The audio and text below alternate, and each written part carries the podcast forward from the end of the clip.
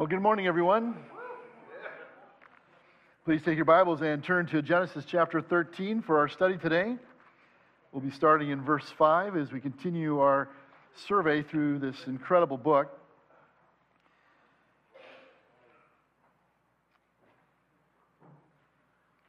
As we uh, left off last time, Abram and Sarai have just come up out of Egypt, and now there's a decision that needs to be made between Abram and his nephew Lot. Verse 5 of Genesis 13. Here we read, And Lot, who went with Abram, also had flocks and herds and tents, so that the land could not support both of them dwelling together. For their possessions were so great that they could not dwell together. And there was strife between the herdsmen of Abram's livestock and the herdsmen of Lot's livestock. At that time, the Canaanites and the Perizzites were dwelling in the land. Then Abram said to Lot, Let there be no strife between you and me, and between your herdsmen and my herdsmen, for we are kinsmen. Is not the whole land before you? Separate yourself from me. If you take the left hand, then I'll go to the right.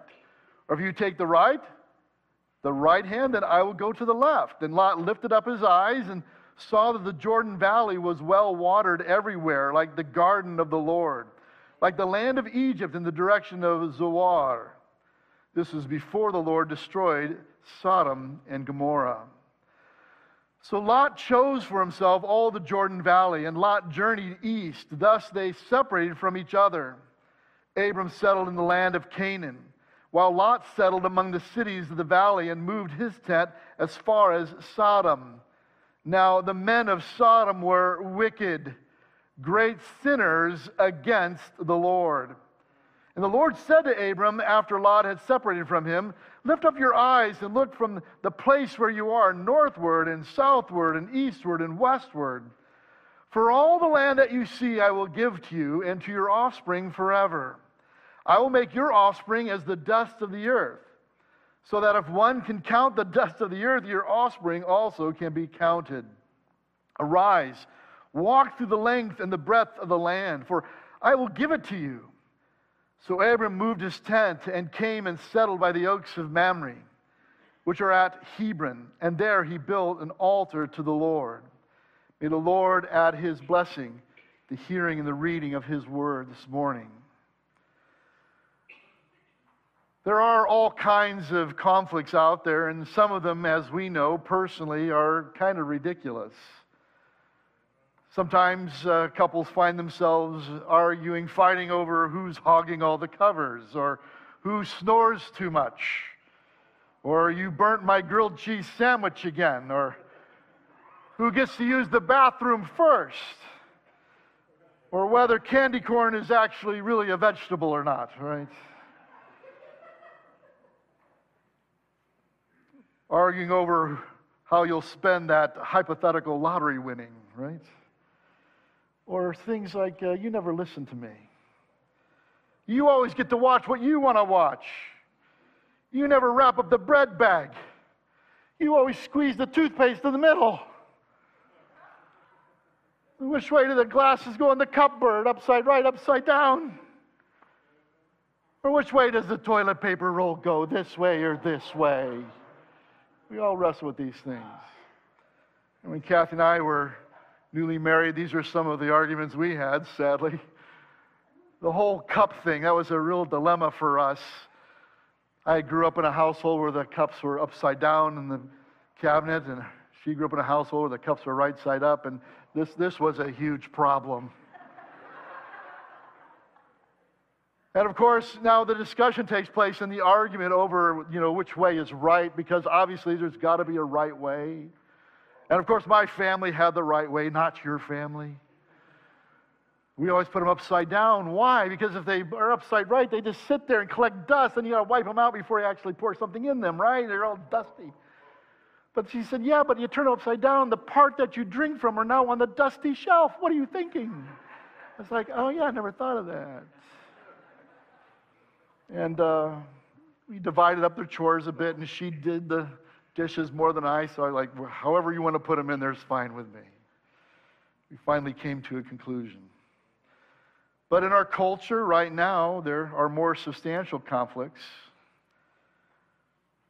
Hitting the media right now abortion rights, gender equality in the workplace, gender identity issues, homosexuality, and now even more so, arguments over gun control and gun legislation. Beloved, it just seems that we are surrounded by those who are in conflict with each other in conflict with us, and ultimately in conflict with Christ. We too can easily find ourselves in conflict with even people we deeply love and care about. But as we'll see today, conflicts can arise over almost anything. But by God's grace, we can overcome conflict by passionately pursuing peace with others, by turning away from being impulsive and selfish people, by seeking God's honor through the pursuit of peace, and by faithfully walking with God. In our sermon series, we've gone back to the beginning, to the book of Genesis. The last few weeks, we've looked at chapter 12 of Genesis, which serves as a marker between primeval history and patriarchal history in the Bible. In Genesis 3:15, a seed, a, a, child was promised that would come from the woman who would destroy evil once and for all. And we've been, as we read Genesis, we're waiting for how this promise is going to be fulfilled. And so far, there have been at least three, if not four, attacks on the seed line of Christ with Cain and Abel, with the intermarriage between the satanic line and the godly line, which brought about the great deluge, Noah's flood. And then there was the Tower of Babel incident. And last week, we saw how the line was almost corrupted through Abram's interposing the marriage of his own wife, Sarai, the Pharaoh. And yet, God continued to preserve Abram and Sarai for his purposes. God is still at work. But now what, as we continue to read? Isn't that how life is? Just when one matter is resolved, another matter is presented. That is life, isn't it? James writes in chapter 1 Consider all joy, my brother, when you encounter various trials. And we're kind of like, James, you know, what are you smoking? What do you mean, consider all joy? Sometimes it's not joy, sometimes it's difficult. But we're called to consider all joy, my brethren, when you encounter various trials. Why? Knowing that the testing of your faith produces endurance, and let endurance have its perfect result, so that you may be perfect and complete, lacking in nothing. In other words, God uses difficulties, conflicts, trials to grow us and to mature us. In Genesis 12, 1 through 9, God made three promises to Abram. One, the first one was the promise of descendants, this numerous seed idea. The second promise was the promise of a relationship of blessing, and that Abram and his descendants would be a blessing to all the peoples of the earth. And then thirdly, there was a promise of land. And each account in the remainder of Genesis threatens at least one of these promises. And here in the remainder of 13, we shall see that all three promises are put at risk once again because of a conflict that arose between Abram and Lot and their herdsmen. Are you overcoming conflict in your life? What are you going through right now? Are you being overcome by conflict instead? Five truths I have for you today, but before we study, let's ask God's help. Would you please pray with me? Our gracious Heavenly Father, we thank you for this moment in time that we have to take to look at your word. Lord, there's nowhere else for us to turn but to your word, to your truth, to get a clue on these things. And Lord, we ask that you would move in our midst through your Spirit, that you'd open your word to us by the power of your Spirit, that our hearts and minds might be ready to receive what you have for us. Lord, help us not to miss anything from you today. We so long to hear from you, not from this speaker, but from you more than all else. So, Lord, open your word to us. And Lord, open our hearts to receive it. We pray all this in your Son's wonderful and awesome name. Amen. If you have your sermon notes outlined with the material that you received when you came in this morning, I encourage you to take that out. And here's the first truth. First of all, here, conflicts can arise over almost anything. You've probably seen it in your own household, right? First of all, here, serious conflicts can take place even in loving relationships. And that's the case here in verse 5. Now, Lot, who went with Abram, also had flocks and herds and tents. In the previous passages, we see that in 12:4, and Lot went with him. Lot went with Abram, and here again, and Lot was with Abram. It seems apparent that these two descendants of Terah, uncle and nephew, up to this point were inseparable, and based on how Abram treats Lot, it seems clear that Abram loves Lot very much. But serious conflict can take place even in loving relationships.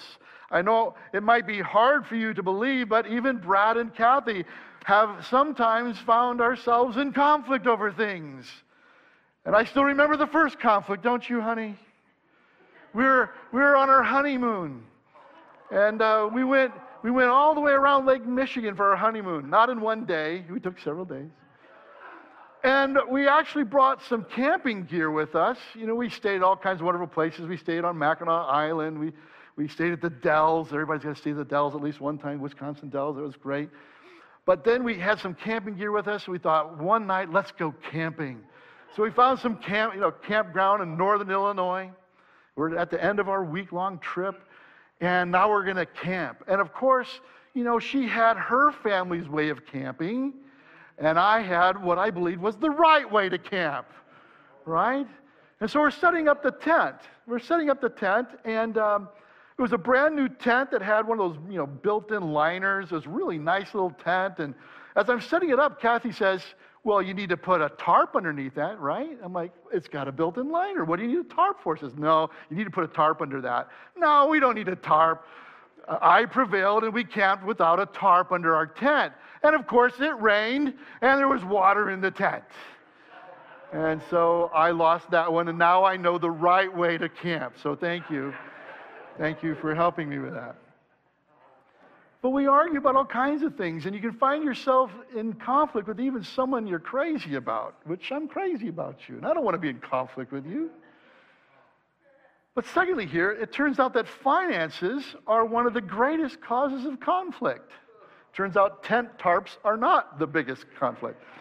But finances, verse 6, so that the land could not support both of them dwelling together, it says, for their possessions were so great that they could not dwell together.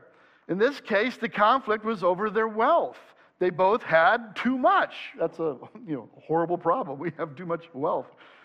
But in their affluence, there was not enough local resources to maintain all they possessed. So that's a good problem, of course, to have too much wealth, but yet, even too much wealth can bring conflict. If any of you have seen the movie Fiddler on the Roof, the young activist Perchik, who falls in love with one of Tevye's daughters, tells Tevye that money and prosperity is a curse. And Tevye responds, If money is a curse, may the Lord smite me with it and may I never recover, he says. The greatest cause of divorce in America is an inability to resolve interpersonal conflict. But the biggest cause of interpersonal conflict in couples is finances. And by the way, as Tim mentioned, we're having Oakwood University start on June 1st on Wednesday nights. Hopefully you can come at 6:30 and we'll try to deal with some of those financial issues you might be wrestling with. Serious conflicts can take place even in loving relationships. Finances are one of the greatest causes of conflict, as we see here with Abram and Lot. But thirdly, subordinates can amplify and inflame conflict. Well, what do we mean here? Look at verse 7. And there was strife between the herdsmen of Abram's livestock and the herdsmen of Lot's livestock. Here we have herdsmen exacerbating the situation through their effort to protect their respective master's assets. In the corporate world, it's not uncommon for two management teams to find themselves in conflict fueled by lower employees. In parenting, if children can see a conflict in their parents, they will often attempt to divide and conquer. Has anybody seen that? Parents need to have solidarity in their parenting, the parental approach. You and your spouse are ultimately on the same team. Therefore, you both need to be on the same page and by the way, kids know how to exploit that. Oh, you wonderful, dear young people, you know what to do. If we can get mom and dad disputing over something, we win. Sorry, you sit up front so you get to be used. So, so that's how that is. Subordinates can cause more problems, i.e., children, employees, and the like. But not only that, keep this in mind. Fourthly, here, other interests can make conflict very dangerous. There's a little parenthetical comment here in verse 7. There's no explanation for why it's in here, why it's even referenced. But notice Moses adds, and at that time the Canaanites and the Perizzites were dwelling in the land. And you're kind of like, why is that there? The idea here is that, you know, they're in conflict, and there are those around in the area who would love for them to be in conflict. We have to remember that we don't live our lives in a vacuum where no one can see us. Your life is unfolding before your family, your peer group, your fellow employees, and they're all watching to see if you will follow Christ, even in your conflicts. What could happen if Abram and Lot's enemies saw them in conflict? Well, they could play the two of them against each other for their own gain, couldn't they? It's very important to understand conflicts can arise over almost anything. But secondly, as we work now towards how can we overcome this? With God's help, we can overcome conflict through passionately pursuing peace with others. One of the problems that we have in our culture is we're not real passionate about pursuing peace. Well, where does that start? Where does that passion come from?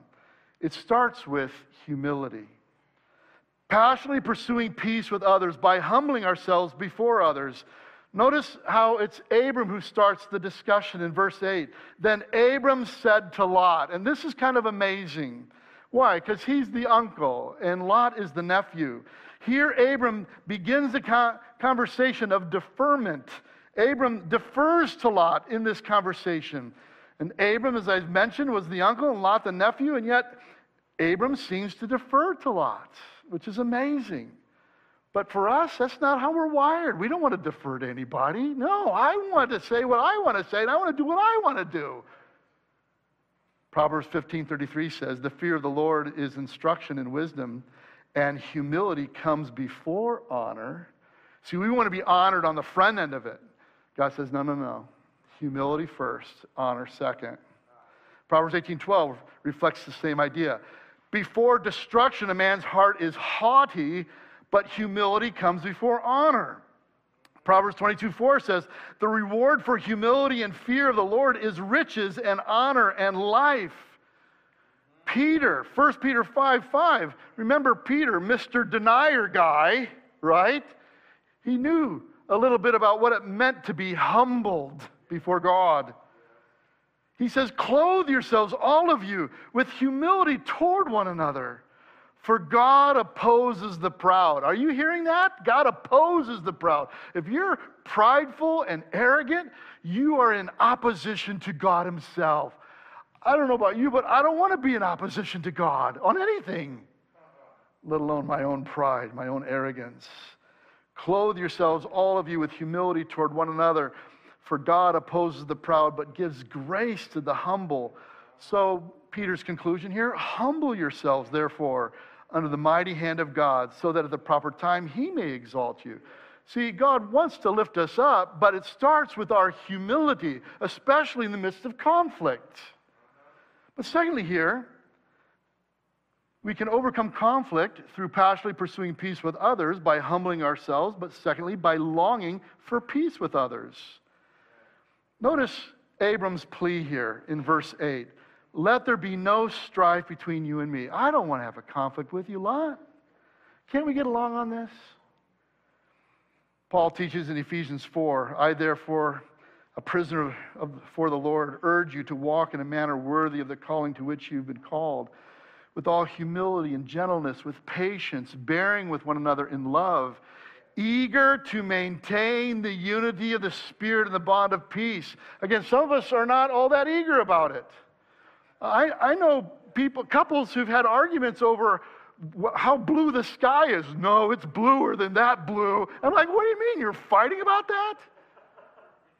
You're not eager for peace. What would it take? What do you need to do? Paul goes on in Romans 12, 18, if possible, so far as it depends on you, live peaceably with all. Beloved, never avenge yourselves, but leave it to the wrath of God, for it is written, Vengeance is mine, I will repay, says the Lord. To the contrary, if your enemy is hungry, feed him. There's a crazy idea. If he is thirsty, give him something to drink, for by so doing you will heap burning coals on his head. Do not be overcome by evil, but overcome evil with good. Could we do right and awesome, amazing things instead of finding ourselves in conflict? The writer of Hebrews says in Hebrews 12 14, strive for peace with everyone. Strive for it? Are you hearing these words?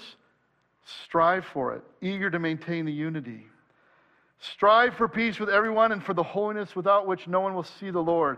See to it that no one fails to obtain the grace of God, that no root of bitterness springs up and causes trouble, and by it many become defiled. I know situations and people and couples who wrestled over things that took place years ago. Little seed was planted, and they're just waiting for the right time. Some, you know, this little seed, little weed seeds planted, and then 15 years later, you got this huge, nasty briar in your garden, in your relationship. And it's got to be hacked down. Don't plant those little seeds. Strive for peace with everyone. Be eager to maintain unity. Live peaceably with all. But thirdly, here, with God's help, we can overcome conflict through protecting the interests of others. You can protect the interests of others. Now, this is huge. This is important. Don't miss this. How so? Verse 8. The passage says, Let there be no strife between you and me, and between your herdsmen and my herdsmen.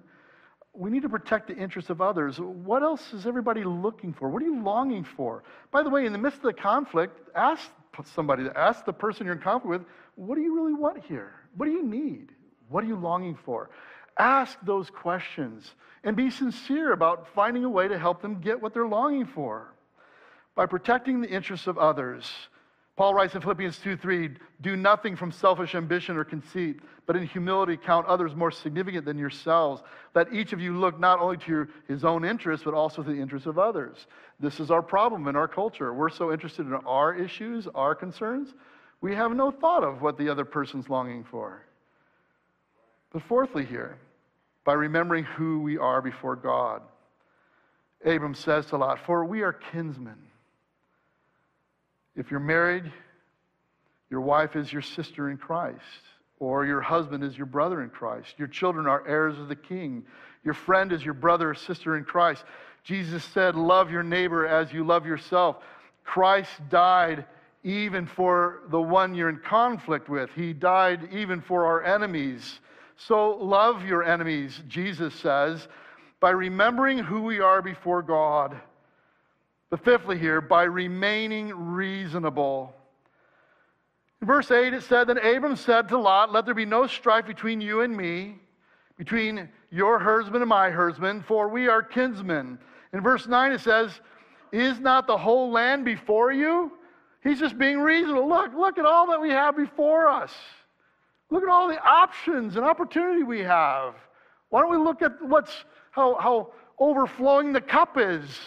You know, some people are pessimistic, some people are optimistic, you know, some are, you know, the cup's half full, right? And some people, well, the, the, the cup's half empty. And then, of course, there are those who are like, I don't think there's even a cup. You know who they are. At that point, you're not being reasonable anymore. It's not the whole land before you? Some people are just not reasonable. What will you do? How will you still love them? How will you still care for them? You can say the sky is blue, and there are those who will take exception to that. But as far as it depends on us, we need to remain reasonable in our discussions. Sixthly, here, and probably most importantly, out of everything you're going to hear today, we resolve things by being willing to lose. Don't miss this. We're good Americans. We don't like this idea. We don't like to lose in a discussion, in an argument, in a disagreement. Notice what our friend Abram says Separate yourself from me, he says to Lot. If you take the left hand, then I'll go to the right. If you take the right hand, then I'll go to the left. He's willing to lose. I, am just going to trust God. I'm going to trust God with my provision. You take what you want, you get the pick. By way of example, Abram is willing to lose so that everyone could win. He's willing to take whatever Lot doesn't choose. Notice how he's willing to set aside his own agenda, his own interests, and to clearly and solely trust God for his provision. Now, I want to be clear here. I'm not advocating for a peace in the midst of conflict at any cost.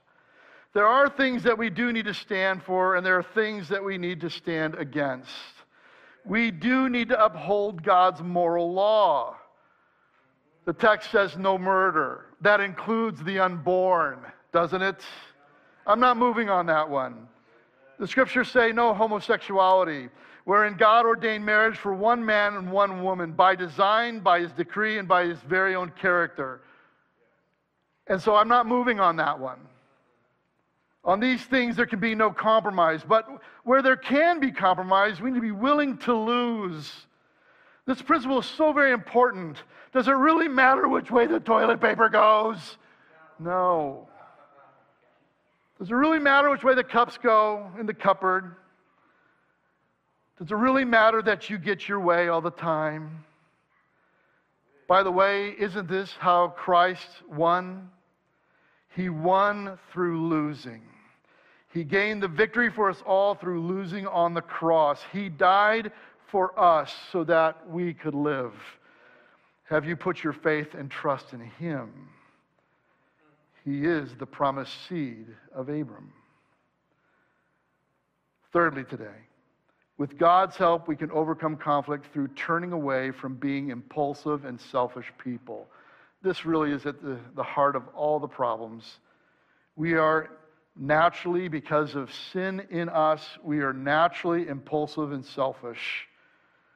First of all, here by way of observation, impulsive and selfish people are generally rude.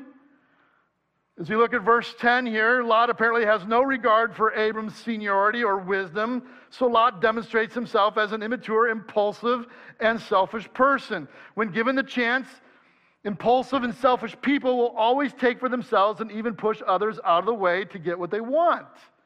That's what they do, that's how they're wired. And the only way that changes is to be wired differently by the power of God in you through faith. But secondly, here, impulsive and selfish people are often led by their desires. Look at verse 10. And Lot lifted up his eyes and saw that the Jordan Valley was well watered everywhere, like the garden of the Lord. This is awesome. I'm going to get what I want. Like the land of Egypt in the direction of Zoar. This was before the Lord destroyed Sodom and Gomorrah. Stay tuned for that. Lot made his decision based on what he saw without further considerations, apparently. But thirdly, here, impulsive and selfish people are often, they often choose only for themselves and no one else. Verse 11 So Lot chose for himself all the Jordan Valley, and Lot journeyed east. By the way, note to self whenever someone's traveling east in the Bible, it's usually not good. Thus, they separated from each other. And Abram settled in the land of Canaan, while Lot settled among the cities of the valley and moved his tent as far as Sodom. He chose for himself. Impulsive, selfish people choose for themselves. Now, by the way, because of sin and rebellion that's in all of our hearts and all of our lives that we all wrestle with, this is our natural disposition. If I had a bucket of apples that I passed around the room right now, I know what would happen when I got the leftovers in my bucket at the very end of passing them around. The, the, the last bottom apples at the bottom would be the worst apples. Why? Because when you reach in, you're picking a good one for me. Because I'm not putting that bad, nasty apple in my face. I'm not going to do it. I want the good apple. But love says, humility says, no, I want to pick the best apple for you. I want you to have that. That's grace. That's love. That's beautiful. This matters so much.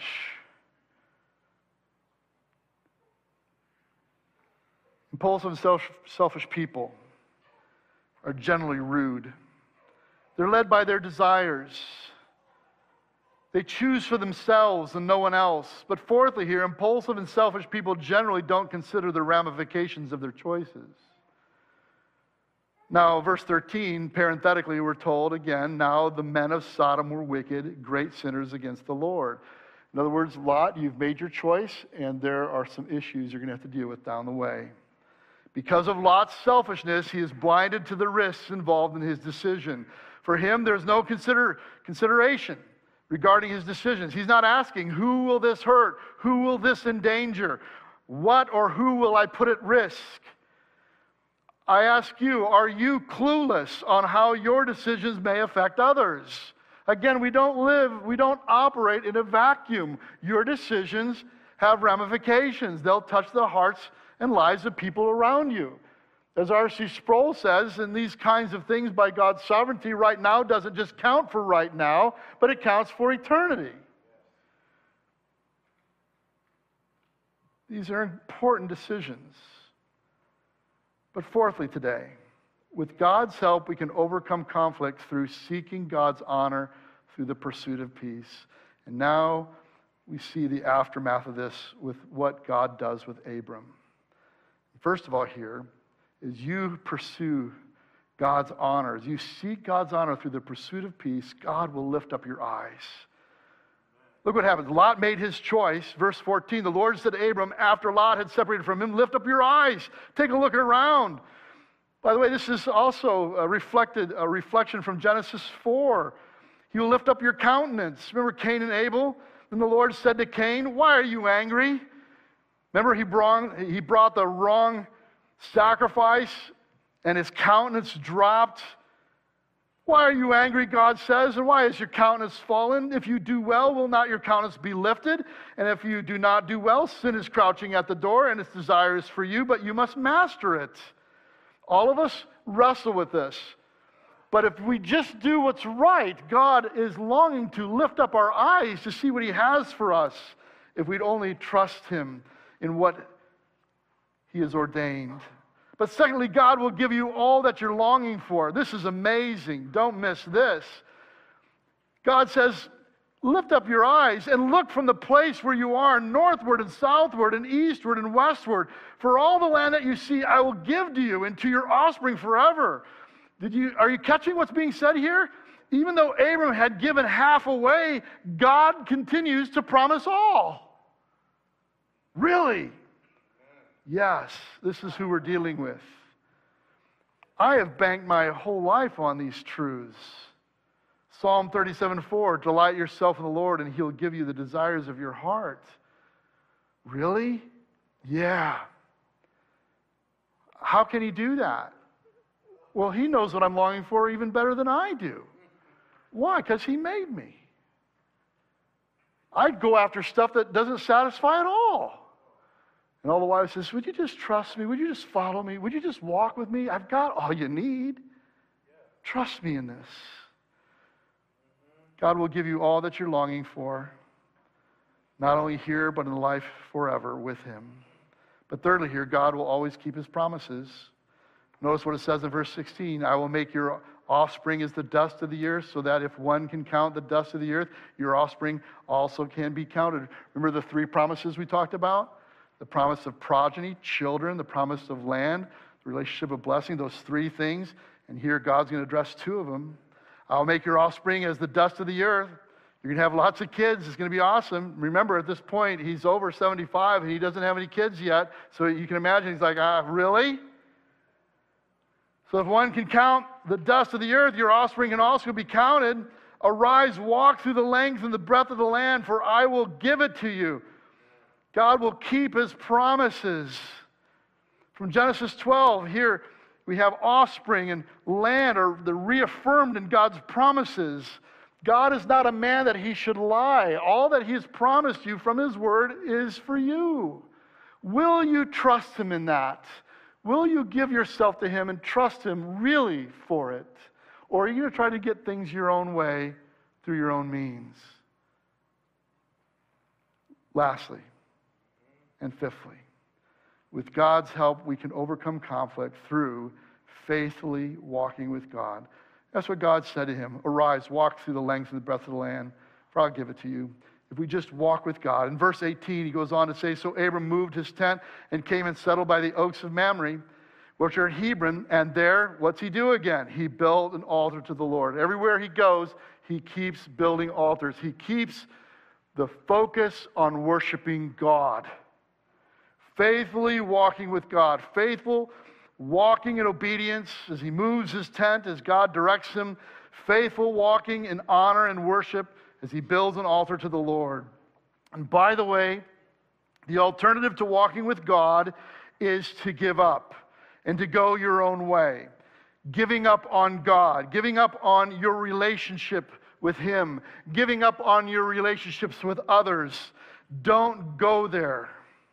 Faithfully walk with Him and watch Him do amazing, amazing things in your life if we just trust Him. Over the years, I've married a lot of couples, and I make, on the wedding day, I, I, make a promise to these couples. I pull them aside sometime during the reception. I say, hey, now, by the way, you're married now. we went through all this premarital counseling, and I want you to know that as long as I'm alive, I'm always available to you to help you resolve your issues no matter what.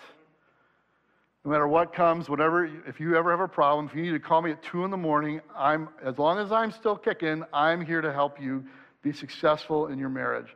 I said that to every couple I've ever, ever married. And every once in a while, one of those couples will take me up on that. One time I get a call about midnight from a couple, and they're in conflict. And um, he gets on the phone, and I'm like, Oh, Tim, Tim, what's going on, Tim? It wasn't this Tim, some other Tim. And the deal was Tim, he was an avid bicyclist and liked to race bikes, right? And again, it's a simple thing, it's no big deal, right? He, he found a really cool racing bike for sale and he wanted to buy it. And his wife's like, No, we can't afford it. No, but I want to buy it. There's a race coming up. No, you can't buy it. We can't afford it.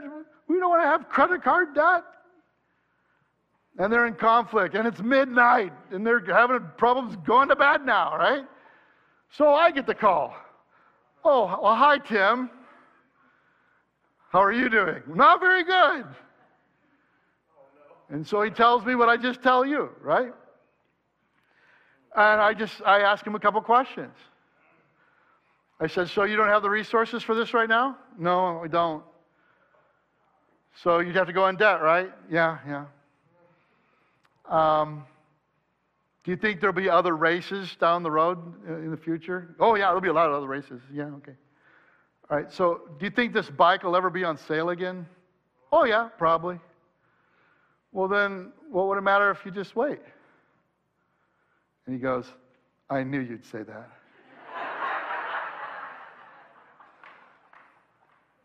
you already knew the answer. And by the way, isn't it true for a lot of us? We already know the right, what we should be doing. And they could have gone to bed probably two hours earlier if he just would have said, Yeah, you're right, honey. Let's just wait. And we'll trust God for when we can get that bike. It's a simple little thing, isn't it?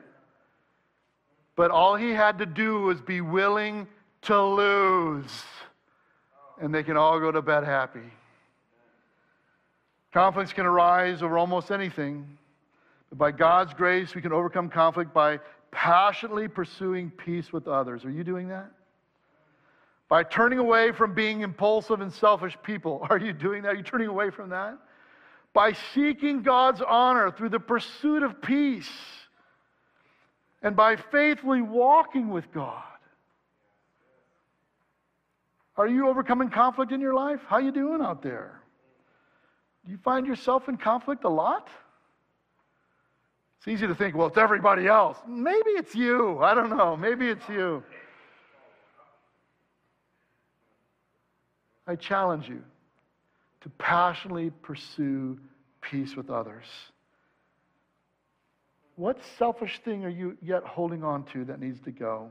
What are you being impulsive about? Are you resting in God's promises, resting in His provision for you? Are you faithfully walking with Him?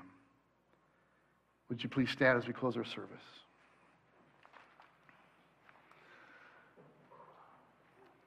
Our gracious Heavenly Father, we thank you so much for your Son, Jesus Christ, who's removed the conflict. Not just the conflict that we've had with you, O God, but with each other. Lord, we thank you that it's the cross of Christ that brings reconciliation for us, that we don't have to be separated through disagreeing with you about our own sin, but agreeing with you that we are sinners and we desperately need Christ. We need your forgiveness. We need your restoration. We need to be reconciled to you. But Lord, not only have you accomplished that, but as we now live our lives, we can find peace in our relationships. The conflicts can be set aside, where we can follow the example of Christ, where we're willing to lay down our lives for others, that they might live. Or if there's someone right now who's in conflict, I pray even before they're, they're in conflict with someone in this room, they'd go to that other person and they would talk to them, even today, and say, I'm sorry. I've been silly about this. Please forgive me. Lord, I pray that you'd bring resolution, that you'd bring reconciliation, that you'd bring peace. But Lord, we know that you are the source of all peace that we have access to. It's from you by your divine hand. Lord, we thank you that you are the Prince of Peace.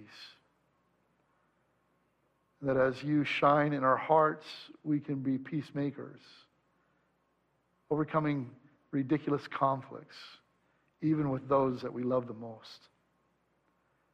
So, Lord, help us with these things.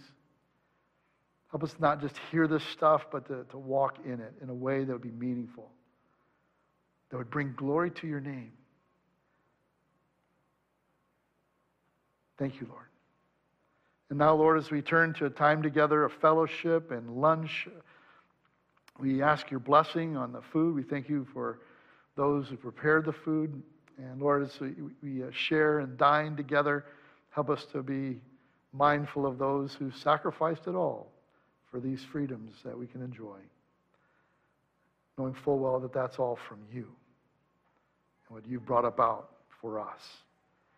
Thank you, Lord. We pray all this in your Son's wonderful and awesome name. And all God's people said, Amen. Have a wonderful afternoon. Hopefully, you can stay for some good cookout.